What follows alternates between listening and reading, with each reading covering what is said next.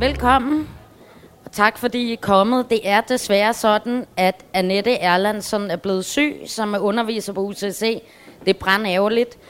Men det betyder så også, at øh, vi er lidt på glat is i forhold til det program, vi havde arrangeret. Så I må gerne være meget søde ved os og hjælpe os med, at vi kommer godt igennem. Vi vil gøre vores bedste for at give jer noget med hjem. Øh, inden vi lige præsenterer os selv, så skal vi lige alle sammen lave nogle otte-taller. Og det gør vi sådan her. Så hvis I alle sammen lige laver nogle otte-taller. Det er, gør man af flere grunde. Dels så er det sådan noget med at integrere de to hjernehalvdele. Og dels så var der nogle Native Americans engang, der troede på, at det forbedrede relationen mellem mennesker eller et rum. Så hvis man har nogle problemer på hjemmefronten, eller andet, så kan man altid lige lave nogle otte-taller. Eller med dum sagsbehandler, eller hvad det nu måtte være. Øhm, velkommen, jeg hedder Rikke Våger Olesen, og øh, jeg øh, arbejder på et projekt i Fredensborg med normkritisk kompetenceudvikling af pædagogerne. Jeg siger lidt mere om mig selv om lidt, men nu synes jeg lige, Line skal lov at præsentere sig selv. Jamen, det gør jeg gerne. Jeg hedder Line Vestergaard, og jeg er pædagogisk leder i Børnebyen Vandværket, som ligger lige herovre i Studiestræde, og er en del af det, man kalder Tivoli-klyngen. Altså, det er Vartov, som faktisk ligger en døgninstitution lige herinde. Øh, institutionen på biblioteket, og så institutionen i Studiestræde. Der er jeg pædagogisk leder, og øh, man kan sige, nu skal vi have lidt LGBT, så øh, er jeg privat øh, medmor til to små børn. Okay. Øhm, min vej ind i det her, den øh, var lidt skæv, kan man sige. Jeg har forsket sådan noget med LGBT og arbejdsliv, øh, og arbejder som selvstændig konsulent, og fik så en henvendelse fra øh, Kokkedal Kommune, hvor de havde fået nogle penge fra Ligestillingsministeriet under den pulje, der hed flere mandlige pædagoger. De var bare så intelligente, at de selv omdefinerede projektet inden for rammerne. Så det kom til at handle om at få flere forskellige slags mandlige pædagoger og flere forskellige slags kvindelige pædagoger. Fordi at det, der jo ligger lidt i den der tilgang for ligestillingsministeriet, det er jo sådan en eller anden forestilling om, at øh, mandlige pædagoger, de skal være på en bestemt måde. Øh, det skal være sådan nogen, der sikrer kvalitet i forhold til drengebørn i institutionen og ude og spille fodbold osv. osv. Øh, det var på den måde, jeg kom ind i projektet. Øhm, og jeg synes, det er rigtig spændende at tale med Line, fordi det er jo sådan, at det her projekt i Kokkedal, det var et, der kom nedefra, kan man sige. Det var øh, den øh, områdelederen, altså hende, som er leder for alle institutionerne i Kokkedal, som er en masse øh, dagplejer, vuggestuer, børnehaver, fritidshjem og fritidsklubber, som selv søgte pengene og fik dem fra ligestillingsministeriet. Siden så har de så gjort det, at de er gået sammen med områdelederen i Fredensborg, som er et andet område under Fredensborg Kommune, og endnu flere institutioner. Og så har de fundraiset en hel masse, og har på den måde fået penge til et vidensdelingsprojekt, så alle deres pædagoger kan komme på uddannelse i den her normkritisk kompetenceudvikling, som jeg siger lidt mere om senere. Og hos øh, Line, der er det lidt anderledes. Det vil hun sige lidt mere om senere. Nej, vil du ikke sige det nu, Line? Jeg siger nu. Det er sådan, øh, børne- og ungdomsforvaltningen i Københavns Kommune har ligestilling i børnehøjde som indsatsområde hele 2017. Øh, og det handler også om, at øh, pædagogerne i højere grad skal reflektere over, hvilke muligheder børn har, uanset køn. Og hvis jeg nu skal sige noget, så har Børnebyen Vandværker så deltaget i et projekt sammen med Silje Nørgaard, øh, hvor vi har lavet noget, øh, øh, nogle aktionslæringsforløb, øh, som handlede, øh, nu skal jeg passe på, at jeg ikke kommer til at gå for meget ind i det, men om noget med legetøj, indretning og hverdagsfærdigheder. Så tror jeg, at jeg giver ordet til dig igen. Det er helt i orden. Ja. Øhm, og til jer, der lige er kommet, så øh, en lille servicemeddelelse. Desværre er Annette Erlandsen blevet syg, øh, som er underviser på UCC, og det betyder, at programmet jo er lidt anderledes i forhold til det, vi havde planlagt. Det er jo sådan, at i 2014, så indførte man et modul på pædagoguddannelsen, der hedder køn, mangfoldighed. Kendt seksualitet og mangfoldighed. Jamen, når jeg sidder og kigger på jer, tænker jeg, er der nogen, der ikke ved noget om det her emne? Fordi I ligner alle sammen sådan nogen, der ved skide meget. Okay. Øhm, og det er, jo, det er jo super godt. Og så kan man sige, at øhm, jeg har talt med nogle undervisere rundt omkring i landet, og som jeg kan forstå, så er kvaliteten ret svingende fra pædagogseminarium til pædagogseminarium. Men i princippet, så får de her nye pædagoger noget viden med i deres uddannelse. Jeg mener, forløbet er på seks uger. Ja. Øhm, men alle de gamle pædagoger, de skal jo efteruddannes. Og det er jo også sådan, at der er ikke det her modul på sygeplejerskeuddannelsen, på læreruddannelsen osv. osv. Og hvorfor er det så så vigtigt? Det er jo rigtig vigtigt, fordi at det vi kan se, det er, at der er efterhånden kommet en del forskning på området, der viser, at børn forskelsbehandles på grund af køn, på grund af etnicitet, på grund af LGBT osv. osv. osv. Men i Danmark, der har vi jo den her naturaliserede ligestillingsdiskurs, hvor vi er blevet enige med os selv og hinanden om, at ligestilling det er noget, vi har, og piger og drenge og alle andre, de har jo et øh, lige muligheder. Øhm, og, og, og når man sådan skal i dialog med de her pædagoger, så er de jo ligesom alle mulige andre, ligesom mig, ligesom jer, vokset op med den her forståelse af, at øh, vi er jo nogle rare og ordentlige mennesker, der sørger med ikke forskelsbehandler nogen, og i øvrigt, så er vi ligestilling. Så det betyder, at der tit opstår rigtig meget modstand. Så det er jo også en del af det her at håndtere modstand. Det, øh, man kan sige, det er, at øhm, når der ikke sker en eller anden kompetenceudvikling af pædagogerne, så handler de ud fra deres, hvad skal man sige, forholdemåder, som de jo har tilegnet sig gennem deres liv, og så sker der en forskelsbehandling, og det taber alle børnene på. Øh, I Danmark, der har vi jo den her, øh, der har været meget medierne om de stakkels drenge og den feminiserede folkeskole osv. Men det vi kan se, det er, at lige fra børnene er helt små, altså hvis de bliver tildelt kønnet dreng, så øh, bliver de ligesom ikke opmuntret i samme øh, grad som pigerne til at udvikle empati, til at sidde stille, til en hel masse af de, øh, hvad man skal sige, færdigheder, som er vigtige for at kunne lykkes i skolen. Og sjovt nok, så var det jo sådan, for 100 år siden, der mente man ikke, at piger skulle gå i skole. Hvorfor? Jo, fordi piger kunne ikke sidde stille, var en af forklaringsmodellerne. Og det er jo ret sjovt at tænke på, når man i dag hører det om, de stakkels drenge, som ikke kan sidde stille, og det er så synd for dem.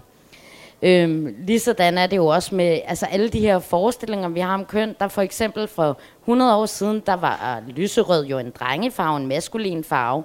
Det er jo ikke sådan, at der er nogen børn, der bliver født øh, som dreng, og så... Øh, fordi at øh, de tilfældigvis er blevet tildelt kønnet dreng, så har de en eller anden naturlig forkærlighed for farven blå, og omvendt med de børn, der bliver tildelt kønnet piger. Jeg har lige brug for at, at sige, at hvis der er nogen, der har nogle kommentarer eller spørgsmål undervejs, så kommer I bare på banen med dem. Ingen kommentarer. Nå. Der er rigtig mange af de her pædagoger, der starter ud med at sige, alt det her, som man møder rigtig mange steder med, når der er jo forskel på drenge og piger. Det kan vi jo selv se, og sådan er det jo. Og lige fra lille Joachim var to år, så han bare altid øh, ville være vild og ville lege med biler og så videre, og så videre, og så videre. Og øhm, det er måske ikke så mærkeligt, når man ser på, hvordan lille Joachim er blevet behandlet, og hvad det er, han er blevet mødt med hele sit liv.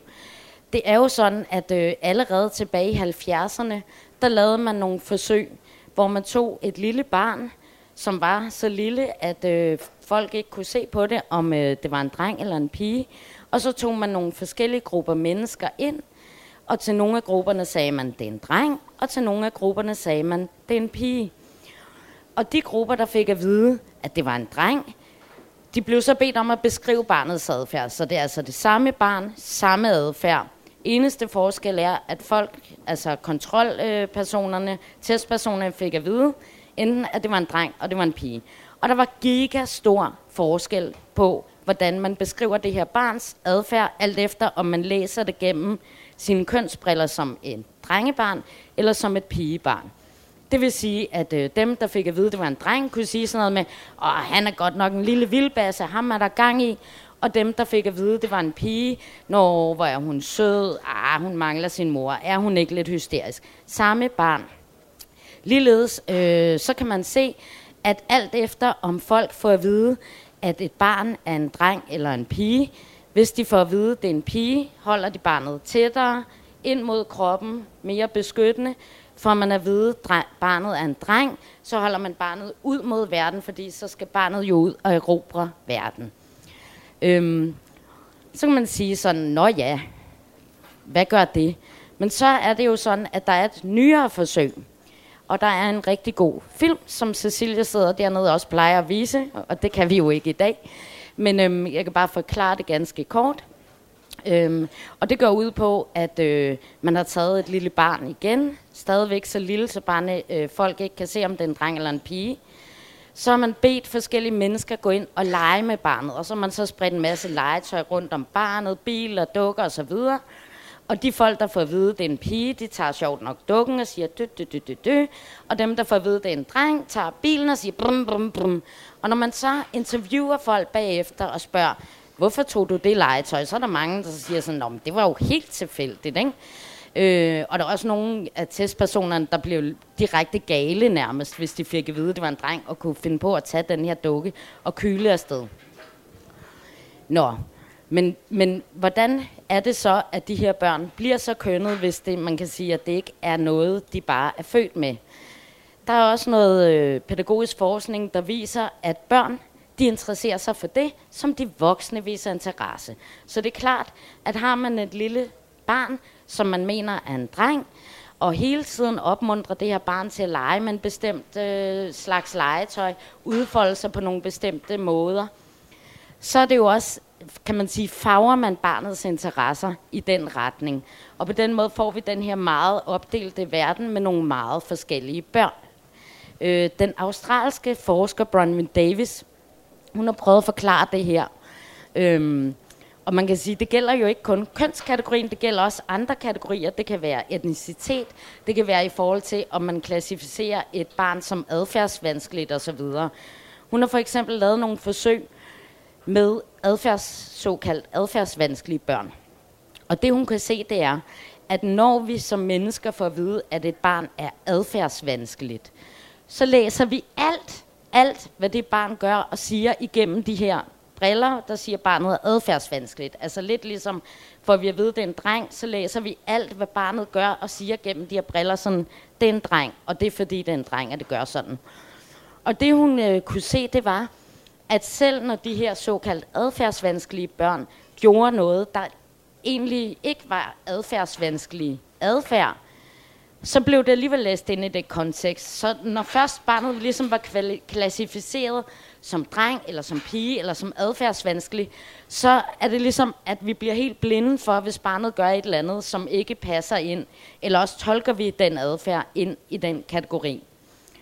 Og øh, Bronwyn Davis, hun forklarer det på den her måde, at den måde, vi bliver til mennesker, det er jo gennem at tilegne os sproget. Vores tænkning er struktureret gennem sproget. Vi kan ikke forestille os at tænke uden vores sprog, eller eksistere i verden uden vores sprog.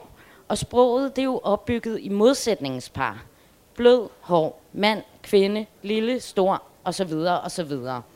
Så vi lærer altså at tænke i de her modsætningspar. Og det er faktisk sådan, at man kan ikke, man kan ikke, altså, hvis vi har en kategori som for eksempel dreng, så kan man sige, at den bærer også sin modsætning, som så vil være pige, i sig kategorien. Hvordan det? Jo, vi kan ikke forstå kategorien dreng i vores nutidige samfund på nuværende tidspunkt, uden at have forståelsen af en modsætning. At vi så indholdsudfylder de her kategorier, dreng og pige, forskellige de forskellige tider, det er noget andet. Men vi lærer simpelthen at tænke i forskel.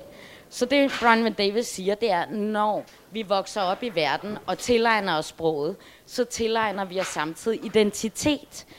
Vi lærer, at der er forskellige kategorier, de kategorier, der nu er tilgængelige i sproget, og i mange nutidige samfund, så er der jo ligesom kun to kønskategorier, mand og kvinde.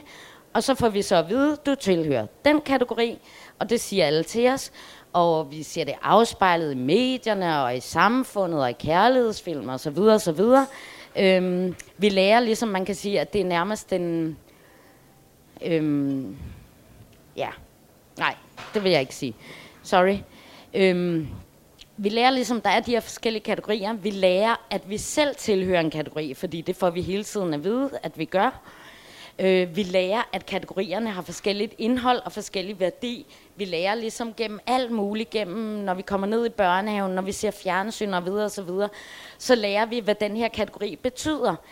Og når de her børn så træder ind i børnehaven, og øh, pædagogerne siger, kom så drenge, og nu skal vi ud og spille fodbold og så videre, og ikke siger, øh, skal vi lege familieleg, øh, skal vi putte bamsen og så videre, så er det hele tiden med til at indfold, indholdsudfylde den her kategori dreng på en bestemt måde og opmuntre de her børn til at blive en bestemt slags mennesker med nogle bestemte interesser. Øhm, jeg skal lige se, holde øje med klokken så jeg ikke går mok her. Øhm, når jeg møder det her modstand fra de her pædagoger, øh, som siger, ja ja, det er meget godt, Rikke, men der er jo forskel. Det ved vi bare, der er forskel. Jeg kan mærke det, jeg er en mand, og bla bla bla. Så plejer jeg at sige til dem, og det er overhovedet ikke forskningsbaseret det her. Øhm, okay, men lad os bare lege med tanken, at vi kunne tage et barn og isolere ude på en øde ø. Altså i forhold til, hvis vi ville se, hvordan det her barn udviklede sig, om, det blev en dreng eller en pige på nogle bestemte måder. Det kan vi jo ikke, vel? Fordi det her barn vil ikke overleve. Altså så svagt er mennesket. Det er den ene ting. Det anden ting er, selv hvis det kunne overleve, så vil der jo stå et eller andet menneske, mig for eksempel, og kigge på det her barn gennem mine kønnede briller, gennem min verdensforståelse. Er I med? Vi har ikke nogen færkulturel adgang til at forstå, hvad det her køn er. Det er altid farvet af vores kulturelle forståelse. Så ja, der er noget biologi, der er hormoner, der er kønsorganer, der er alt muligt. Det er jeg ikke ekspert på, det er der andre, der er. Men vores forståelse af det vil altid være influeret af vores kultur, af vores kulturlige forståelse. Og i virkeligheden synes jeg heller ikke, det er så interessant det her med, hvor er der så 10% biologi og 90% kultur. Jeg synes, det interessante er, at der er kultur, og det rigtig fede og det gode budskab, det er, at vores hjerne, det er sådan en plastisk klump, der udvikler sig hele livet, og det vil sige, at der er plads til forbedring. Vi kan altså ændre vores kultur, vi kan ændre vores normer, og vi kan udvide børns handlerum. Og det kan vi blandt andet gennem at efteruddanne pædagoger. Og nu vil jeg bare sige kort lidt om, hvad det så konkret er, man gør i Fredensborg, og så vil Line sige lidt om, hvad man gør i Københavns Kommune, og så synes vi, at vi skal tage en dialog med jer, og, og spørgsmål og input og så videre. Øhm, fordi, ja, ja, ja,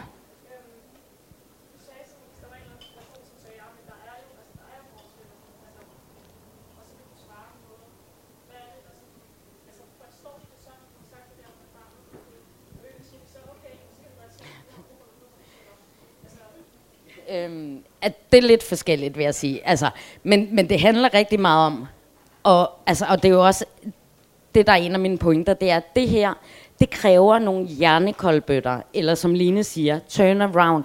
Det kræver altså, at vi på en eller anden måde er villige til at give lidt slip på vores hverdagsforståelse af køn.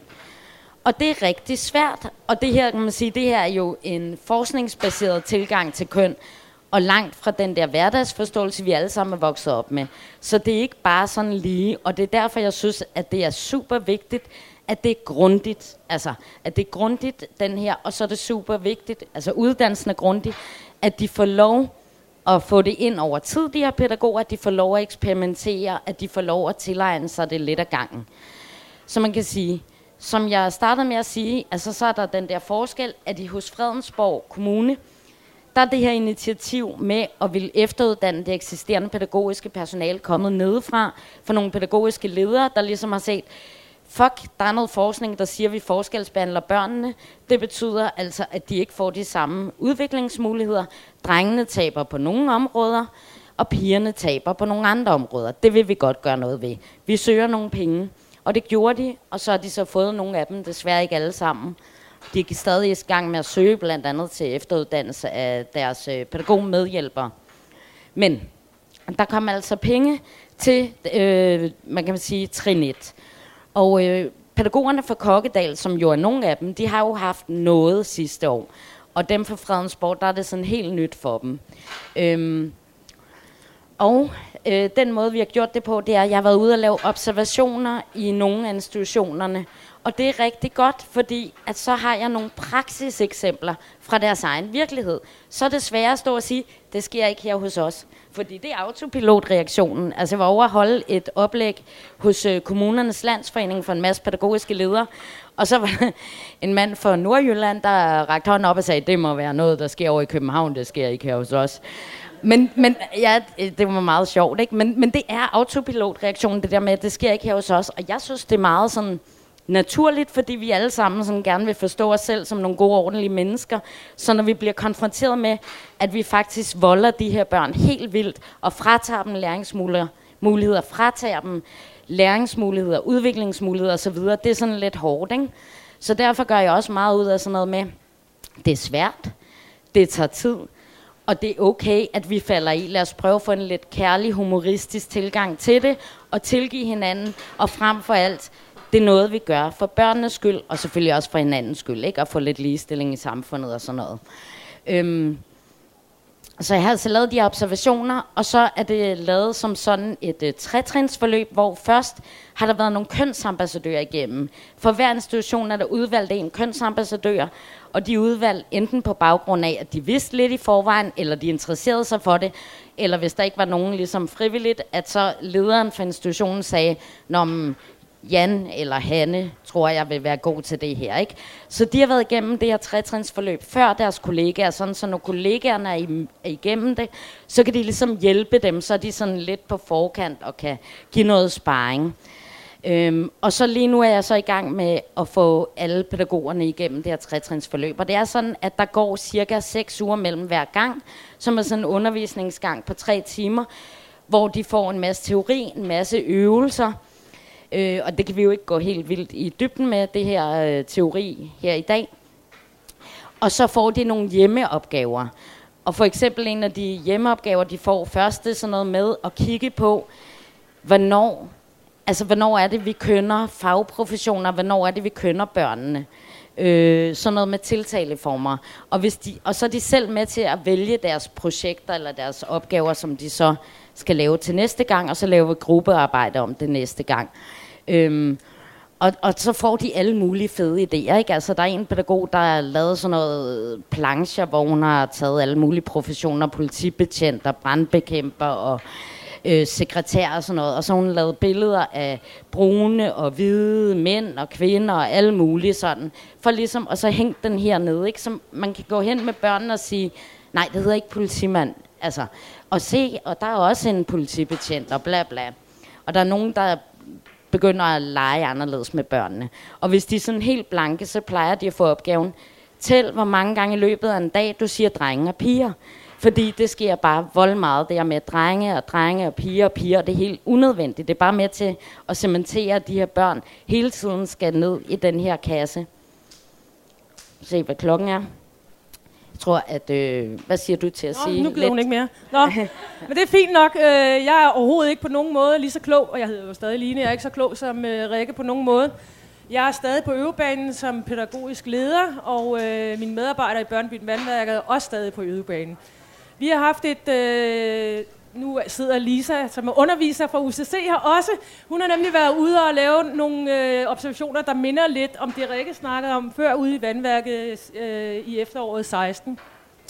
Og om lidt, når jeg skal fortælle nogle praksisfortællinger, øh, så vil jeg bruge noget af det. Jeg vil også bruge noget af... Cecilie sidder her også. At det forløb, vi har været igennem med Cecilie, som... Øh, er, hvad hedder det, børne- og ungdomsforvaltning øh, i Københavns Kommune har, har hvad hedder det, købt af Cecilie. Øh, og det hedder Alle børn, alle muligheder, og det ligger jo ligesom i sig selv, alle børn, alle muligheder. Alle børn skal præsenteres for de samme ting, så de har muligheden for selv at vælge, hvilket menneske de er. Kan man ikke sige det sådan? Det er sådan set det, det hele handler om. Vi skal ikke putte dem i bås, vi skal ikke putte dem i kasser, man skal have fri mulighed. Og det, jeg sådan primært skal tale om, det er, øhm, hvad har vi så konkret gjort i børnebyen Vandværket? Det her, det er sindssygt svært. Jeg falder i dagligt, kommer jeg til at sige et eller andet, som jeg aldrig nogensinde skulle have sagt. Jeg beklager, men jeg er også bare et menneske ligesom jer. Øhm, jeg prøver at gøre mig umage, men jeg kommer alligevel til at sige, når den lille søde pige kommer med sin prinsessekål og gerne vil vise mig, hun er så fin, så siger jeg, nej, hvor er du fin. no, siger jeg. Men jeg skulle kunne også have sagt, ej, hvor ser du sej ud, hvor har du fået den fra, eller hvad? Man skal vende tingene på hovedet hele tiden, man skal lave den der turnaround, som jeg snakker om. Vi skal passe på med ikke at sætte dem i bås. Hvorfor er det kun piger, der nødvendigvis kommer i prinsessekjolerne? Hvad nu hvis drengen gjorde det? Hvad vil jeg så tænke? Hvad vil jeg så sige? Altså en konstant refleksion over, hvad er det, ud, hvilket udbytte har de her børn af mine kommentarer, det jeg siger, det jeg gør, de måder jeg handler på. En konstant refleksion, det er super, super, super svært. Når I nu går hjem i dag eller til jeres familie, eller hvad I nu har, så skal I prøve at overveje, hvis jeg, I har børn, hvad er det, jeg går og siger til dem? Fordi I falder i, og jeg ved det. Ikke? Man tror, man gør det rigtigt, men man gør det ikke. Fordi der er ikke nogen, som ikke har nogle normer med i rygsækken, som siger, at sådan er det at være en pige, og sådan er det at være en dreng. Øh, du ser så undrende ud. Er det musikken eller mig? Det var musikken. Og det var godt. sådan er jeg også. Men altså eksempelvis, øhm, da Lisa hun var ude hos os, der kiggede hun på indretning, og hvad pædagogerne gjorde, og hvad legetøj der var og sådan noget. Og så efterfølgende havde vi sådan en refleksion sammen med Lisa og det personale, som hun nu havde kigget på, og hvor vi havde en dialog omkring det. Og jeg kan huske et eksempel, hvor Lisa hun stillede øhm, et spørgsmål til, at der på i en børnegruppe var sat et billede op af herre, et herrefodboldhold. Det var nok ikke landshold, det kan jeg ikke helt huske. Og så kom der sådan en refleksion, jamen hvorfor, hvad er det for nogle signaler, vi sender, når det kun er mænd, der er repræsenteret som fodboldspillere? Det kan man godt tænke på. Betyder det så, at piger ikke kan spille fodbold? Eller hvad? Altså, det er jo bare den, hvad er det for en signal, vi sender til de her børn? Fordi de kan jo kun se, at det er mænd, der er på billedet, så det, man, kan, øh, man kan håbe på, at man giver det signal. Men det kunne jo være, at man sender signalet om, at piger ikke kan spille fodbold. Flux fløj pædagogerne ned på stuen og pudsede masser af kvindelige fodboldspillere på, for det skulle ikke hedde sig at. Men det er de små hverdagsrefleksioner, man skal gøre sig. Hvad for nogle signaler sender vi til de her børn? Alle børn, alle muligheder. Det giver ikke som lille barn kan man måske ikke se sig selv, øh, sig selv i den mulighed at spille fodbold, hvis man kun får præsenteret fodbolddrengene. Et eksempel. Øhm, hvad hedder det? Ja, så skal jeg lige tænke mig om igen. Øhm, det er også, hvad vi siger. Vi går generelt og siger rigtig mange tossede ting i vores hverdag. Øhm, netop det der, som Rikke siger, kom så drenge, ikke? eller kom så piger, vi, det skal vi væk med. Vi skal sige, kom så børn, kom så venner, eller finde på noget andet, som ikke identitet, man ikke identificerer med, med kø, køn. Fordi at, øh, det kunne jo være, at man rendte rundt som lille dreng i den der drengeflok, og ikke følte sig som den der dreng. Det kunne være nu, hvis man havde nogle andre følelser omkring sit køn, så bliver man alligevel grupperet som drengen, og muligvis har man ikke lyst til at være det. Det ved vi ikke. Det er ikke, og vi skal ikke, det er ikke noget, vi skal bestemme. Det er barnet, der skal bestemme. Det er barnet, der skal træffe sin egen valg. Derfor alle mulighederne igen. Øhm, jeg synes, det er interessant, når Rikke snakker om, at de i Fredensborg og i Kokkedal øh, er forskrækket over det her. Fordi øh, det er vi bestemt ikke i København. Øh, vi har heller ikke modstand mod det. Eller det er i hvert fald ikke min oplevelse. Vi synes, at det er skidespændende det her. Og vil rigtig gerne arbejde meget mere med det. Det er en lang, lang, lang proces, øhm, som aldrig træder ende, tror jeg, fordi det er en konstant refleksion over sin egen selvbevidsthed som menneske, vil jeg sige. Det er ikke kun pædagogerne, det er heller ikke lærerne. Kun. Det er også jer, det er også alle sammen, som skal lære at se børn på, øh, med en helt ny tilgang. Øhm, ja, jeg tror ikke, jeg har så meget. Jeg synes, jeg skal give den gas med at spørge om et eller andet eller noget. Så, så, så snakker jeg løs derfra. Ikke? Okay. Er Kom så. Ja. Skal vi gå ned? Der var lige en her først, og så der en Jeg synes, øh, jeg synes selvfølgelig, det lyder godt alt sammen, og det er rigtigt alt sammen. Men jeg synes også, I ser drenge og piger. Der er jo mere end en måde. Der er også mere end to måder at være barn på. Så det er vel mere, at der er plads til alle slags øh, hverdage. Og det er lige præcis liv. det, vi mener. Men når vi kategoriserer dem som piger og drenge, så er det fordi, det er det, der er normen. Altså normen i mm. systemet, normen i samfundet, det er, at der findes drenge og piger, og ikke alle mulige slags mennesker. Det er det, vi prøver at sige i hvert fald. Det er cool nok. Jeg forstår det så nok ikke helt. Så, for, så fortsæt. Rikke fortæller, forklarer det mere. Tak for din kommentar. Jeg havde faktisk øh, skrevet note, der handlede lidt om det. Øh, fordi en rigtig vigtig pointe, det er det her med, at pædagogerne skal lære, at der er ikke én måde at være dreng på, eller én måde at være pige på. Og det kan jo også godt være, at man ikke er dreng eller pige. Men der er tusind måder at være dreng på, og tusind måder at være pige på. Og det er jo sådan set det, det handler om. Og meget modstand tror jeg også kommer, fordi det her med, at det stiller krav til os selv. Vi er nødt til at kigge kritisk på os selv. Altså, øh, hvis man nu er pædagogen Hanne, der har siddet inde på sygestuen i 40 år, og synes, det er så hyggeligt at sidde der og nusse, og pædagogen John er altid den, der er ude og lave bål med drengene og sådan noget, så handler det også sådan noget om arbejdsdelingerne mellem pædagogerne. De skal udfordre sig selv. Og det er jo også derfor, det tit bliver svært for dem, fordi det handler om både at skulle begynde at lave nye aktiviteter, lave nye lege, og, og her der er sådan noget med, for eksempel, så hedder det ikke længere lege far, mor og børn, det hedder familieleg, netop for at åbne op, for der er mange slags familier. Men det er også noget med at blande legetøjet på nye måder, fordi at det, øh, det vi ved, det er, at hvis der står en kasse, hvis den ene del af institutionen er blå og med biler osv., og, og herover der dukke, kroger det lyserød, så futter børnene derhen. Så derfor er det sådan noget med at blande legetøjet på nye måder, finde på nye lege. Øh, jeg kunne godt tænke mig at høre, når I nu kører sådan nogle programmer, og I bliver bedre til det, og lærer og så videre, og så tager de her børn hjem til deres forældre, møder de så modstand der? Eller møder I modstand der? Altså fra forældrene? Fra forældrene, ja. Det har vi ikke gjort. Øh, jeg tror, det er fordi i København, de, øh, de, København vil gerne mangfoldigheden. Det er min oplevelse i hvert fald.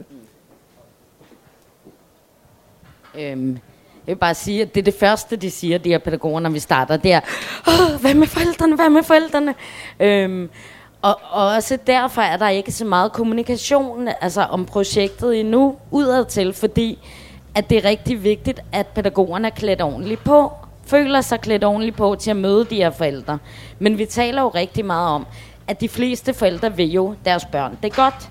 Så det handler rigtig meget om at formidle, at det her det er altså noget, der ikke vi ikke gør for at begrænse børnene, men for at udvide deres handlingsrum og tilføre handle- og læringsmuligheder frem for at fratage, som vi gør nu.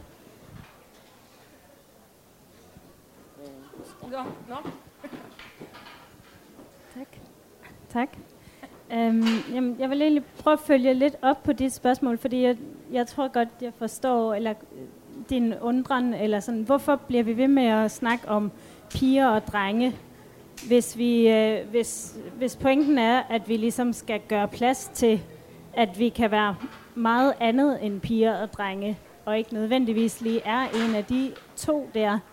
Øhm, og det, så det tror jeg egentlig bare er sådan en, en opfordring, eller hvor jeg tænker, at, at du prøver det lidt, Rikke, med så at sige, Nå, men det der, et barn, der er blevet tildelt kønnet dreng, eller sådan, hvor jeg tænker, at, at på den måde kan vi prøve at, at snakke om det, eller et barn, der bliver set som dreng, eller bliver set som pige, men ja, så jeg, jeg tænker, at det er måske det der med sådan at, at lade være med at sige, at det er en dreng, eller det er en pige, øh, som kan være sådan en strategi for ikke, at vi netop ikke også fastholder børnene i, at de så er det ene eller det andet. Ja, jeg ved ikke, om det øh, gav... Var det sådan noget? Ja, tusind tak for kommentaren. Øhm, det taler vi jo også rigtig meget om. Det kommer altid op, og hvis det ikke kommer op, så spørger selv ind til det, kan man sige. Det er med, hvem bestemmer barnets køn? Er det barnet selv? Er det os andre? Så videre, så videre, så videre. Men også sådan, at, at når jeg så beder om eksempler, fordi at, at det handler jo rigtig meget om, altså først så er det meget sådan grundlæggende, at de skal lære metoden normkritik og forholde sig kritisk til normer. Og der plejer vi altid at lave sådan nogle øvelser med, hvem bryder normerne, og så kan de jo, kommer de jo alle sammen med eksempler, ikke? Og så at få fokus væk fra dem, der bryder normerne hen på normerne, sådan så der bliver plads til dem, der bryder normerne. Ja, det var lidt rodet. Kom igen. Jeg har et spørgsmål Okay, nu, nu bliver det måske lidt kompliceret. Øh, jeg er transkønnet, så jeg blev kønnet som pige, som barn. Um, det var i 70'erne, så det var ikke noget problem, fordi der kønnede man generelt ikke børn på, på samme måde, som man gør i dag. Um, jeg valgte altid de blå ting. Og jeg valgte altid de, de, helt naturligt de ting, der tilhørte drengene. Og jeg tror, det var fordi, at, at jeg følte på en eller anden måde kunne bekræfte mig selv i mit køn på den måde.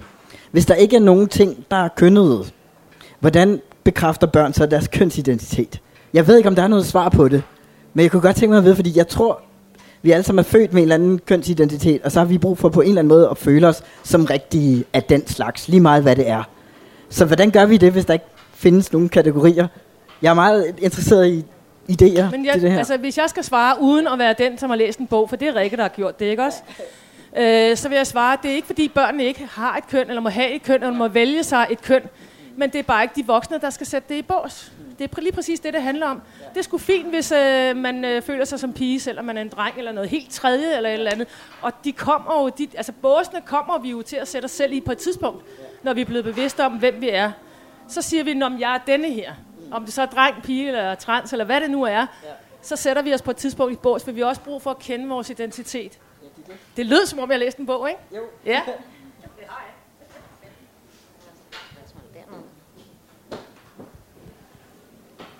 Jeg legede med dukker, da jeg var en lille dreng, og øh, har altid følt mig som en dreng.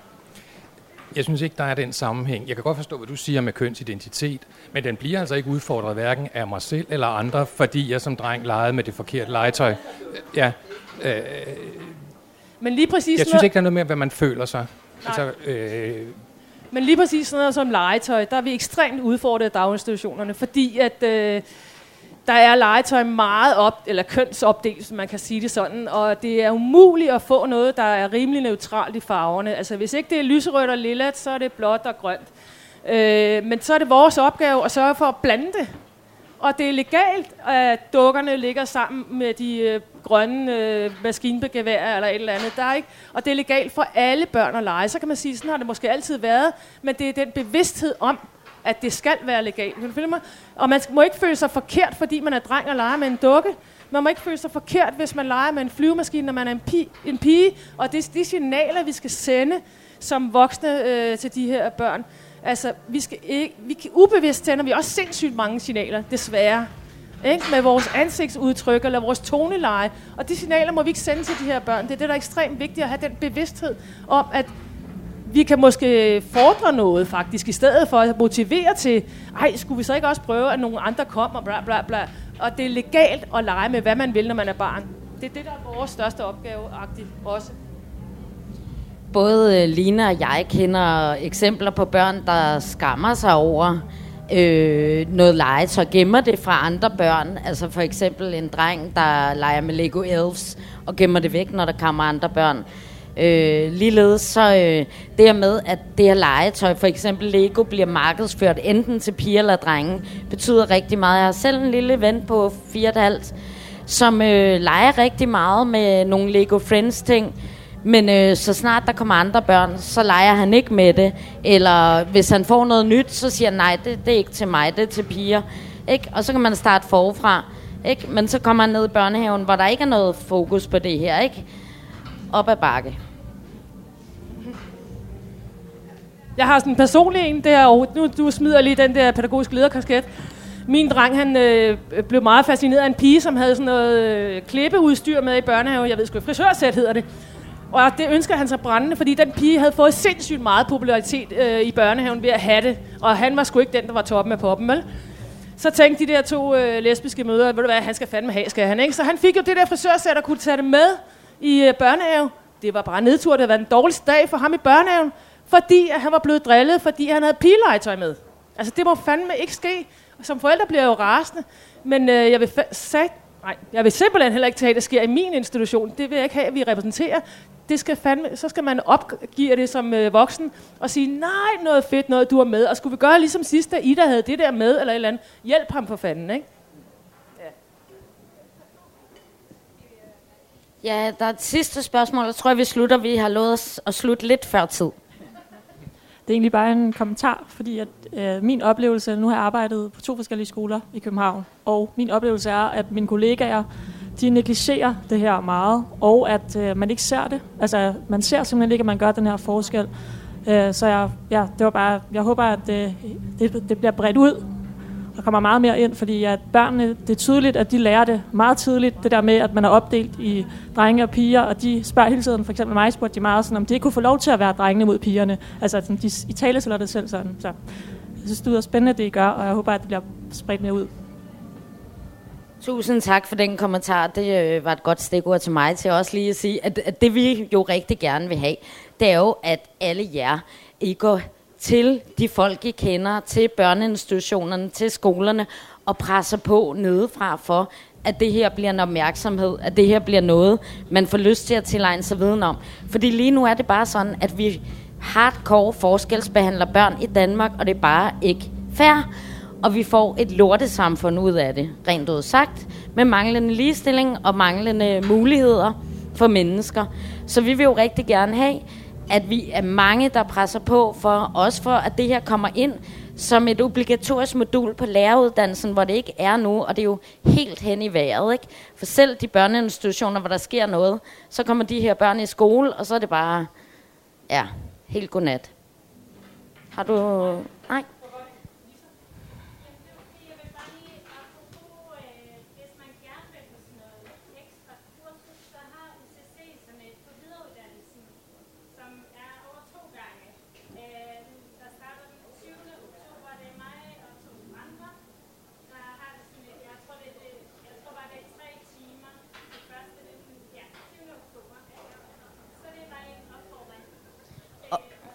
UCC Carlsberg?